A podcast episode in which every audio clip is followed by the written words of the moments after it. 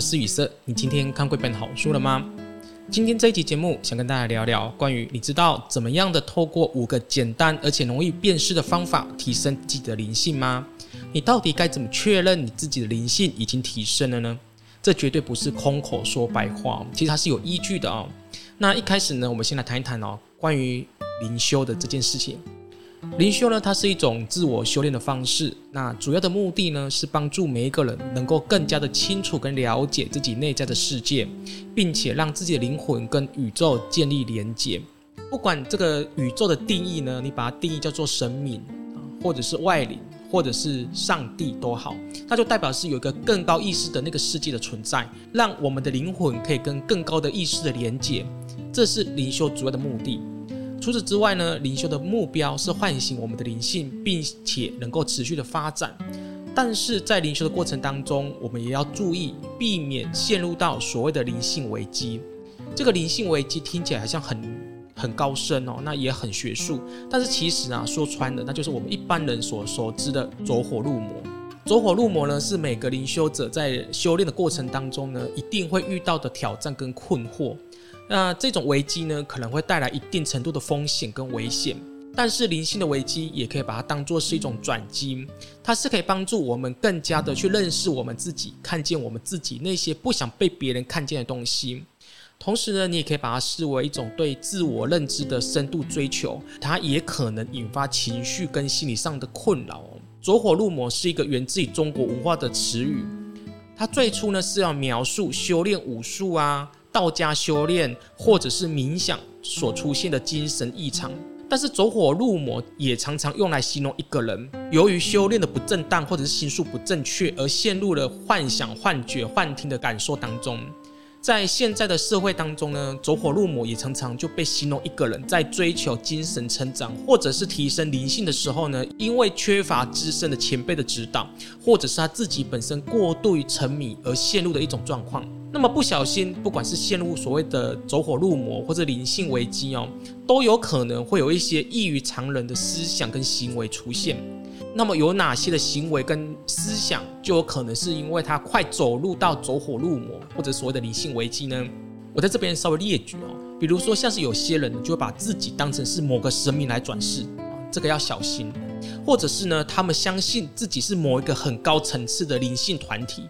或者是自称自己所谓的什么灵性圈啊、哦高龄圈之类的，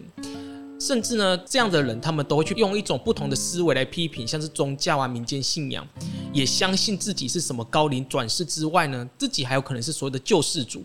这个救世主啊，不一定所谓的耶稣跟上帝哦，带着某一种很特殊的天命，也是一种救世主。那有些呢，甚至会过度于追求奇幻跟超自然的体验，那沉迷追求所谓的神通感应。其实这些哦，都是看起来是好像也没有什么，但是其实它这些都是所谓的灵性危机。但是这些呢，并不是只说为了避免发生这件事情，那么灵修就是不好的，并不是哦。灵性的提升跟灵性的危机，它是相辅相成的。当你选择想用一种方式来寻求自己内心的成长，以更高层次的意识来克服现实生活中的情感啊、财运啊、工作啊、心性问题的时候，你就必须要同时来处理所有的灵性危机的发生，因为这个是一体两面的。你选择了这个，那另外一个它也必然会发生。对于一名灵修者来说，灵性转化它非常的重要。虽然你不可避免有可能会走火入魔，当一名真正的透过实修让自己的灵性转化的人呢，他是可以去了解自己转世的意义，而且还可以连接累世有缘的宗教因缘，并且强化去探索这辈子的一些价值观、信仰，还有自己的生活目标，还有宗教。你知道吗？其实，在灵性的修炼当中，有许多人是属于犹教信仰哦。所谓的犹教信仰是什么呢？就是什么都拜，什么都信。那现在只要流行什么课程，那他去上。那哪一尊神明比较厉害，那他就去拜。这种人非常多，在学术界就用游教信仰来称呼这样子的人。这种人呢，最常哪里可以看见？其实就是在宗教信仰圈或者在身心灵课程当中哦，很容易看见。如果这样的行为做太多了，你要小心哦，你有可能会陷入所谓的灵性危机。谈到了灵性提升的时候呢，身体的变化是一个非常重要的层次。哦，所以我们常常说身心灵三者，它是一个环节嘛，所以这三者呢都必须要兼顾到。我相信这大家都非常认同。那是因为呢，身体是我们跟世界、跟灵性互动的一个感受的媒介，所以呢，我们其实可以透过身体来判断自己的灵性是否进入到所谓的灵性转化，而不只是去上个课程，哇，觉得好舒服、好快乐、好幸福，就是灵性转化。你是可以从身体当中呢去找到答案。那总共呢有五个很简单的自我判断的方法。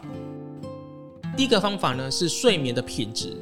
当一个人呢进入到理性转化的时期的时候呢，他的睡眠呢会出现很明显的变化，睡眠呢可能会变得很深沉，从浅睡期能够迅速的进入到深睡期，就是不会所谓的失眠。这是因为呢，在深睡起的时候呢，人的灵性会得到净化跟清理，灵魂会在深睡起的时候呢，进入到另外一个层次的意识层当中去获取重要的资讯。所以有些人为什么他一觉醒来之后，他可以得到很多的讯息跟灵感？这个就是原因的所在。但是要注意的是哦，进入到转化期的睡眠的时间有可能是不同的。有些人的睡眠可能就很短，可能不到五个小时。但是有些人呢，他需要更长的睡眠时间。这完全取决在个人的身体的状况。所以呢，睡眠的长短并没有办法有个标准答案，说你睡几个小时才是进入到真正的灵性转化。但是有一个基本的标准，就是醒来的时候呢，精神状况跟身体状况呢，一定是好的。这是第一个判断的标准，就从你的睡眠品质来判断。第二个呢，就是饮食的选择。在灵性转化期呢，你会发现你会对一些加工食品或者是过度烹调的食物呢，你不会感到兴趣。可能对于像是零食啊、油炸食品、含有很多化学色素、化学成分的食物呢，不再有食欲。尤其是那些很甜的食物呢，就会觉得很厌倦。那些食物太甜的食物会消耗脑力。那么我们灵性成长呢，就是要靠脑力嘛，还要靠我们的精神力。那吃太甜的食物呢，都会太过于消耗大脑的发展。当你的灵性开始转化的时候呢，你的身体自然就会回避那些太甜的食物。这种变化呢，主要是因为灵性转化时期呢，身体会自然的选择对身体细胞、血液跟心理状态有帮助的食物。高度灵性的人呢，通常倾向于选择简单而健康的食物。他的身体呢，不会让他去选择那些需要过度加工，或者是需要很多那种不是天然食材的食品。第三呢，灵性开始转化的时候，他的身体会对于四季的变化会特别的敏感。这个在我的《请问觉醒》书里面呢，药师金姆都特别说明哦。当太阳还没有升起的时候呢，灵性觉醒的人，还有灵性转化时期的人呢，他会很自然的就会爬起床了。那在冬天太阳比较早下山的时候呢，进入到灵性转化期的人呢，就大概在七八点的时候呢，就会想睡觉了。在我之前的著作《请问觉醒》跟《请问轮回》的书当中呢，无极药师金姆他就说到一个重点，他说呢，一条非常纯净的灵魂呢，会跟宇宙的规律运转相接通，四季的变化就是一种宇宙运转下的结果。因此，灵性转化的人呢，身体的清醒或者是该入睡呢，是依照每一天的变化来做调整。所以，听众朋友，如果你已经有这样的一个感觉，说，诶，我好像特别想要起床了，那么或者是大概八九点时候我就想睡觉的时候呢，请记得，当身体已经有呼喊你的时候呢，你就按照身体的需求去做，你就乖乖的起床，或者是你就上床睡觉吧，千万不要在这个时候呢划手机。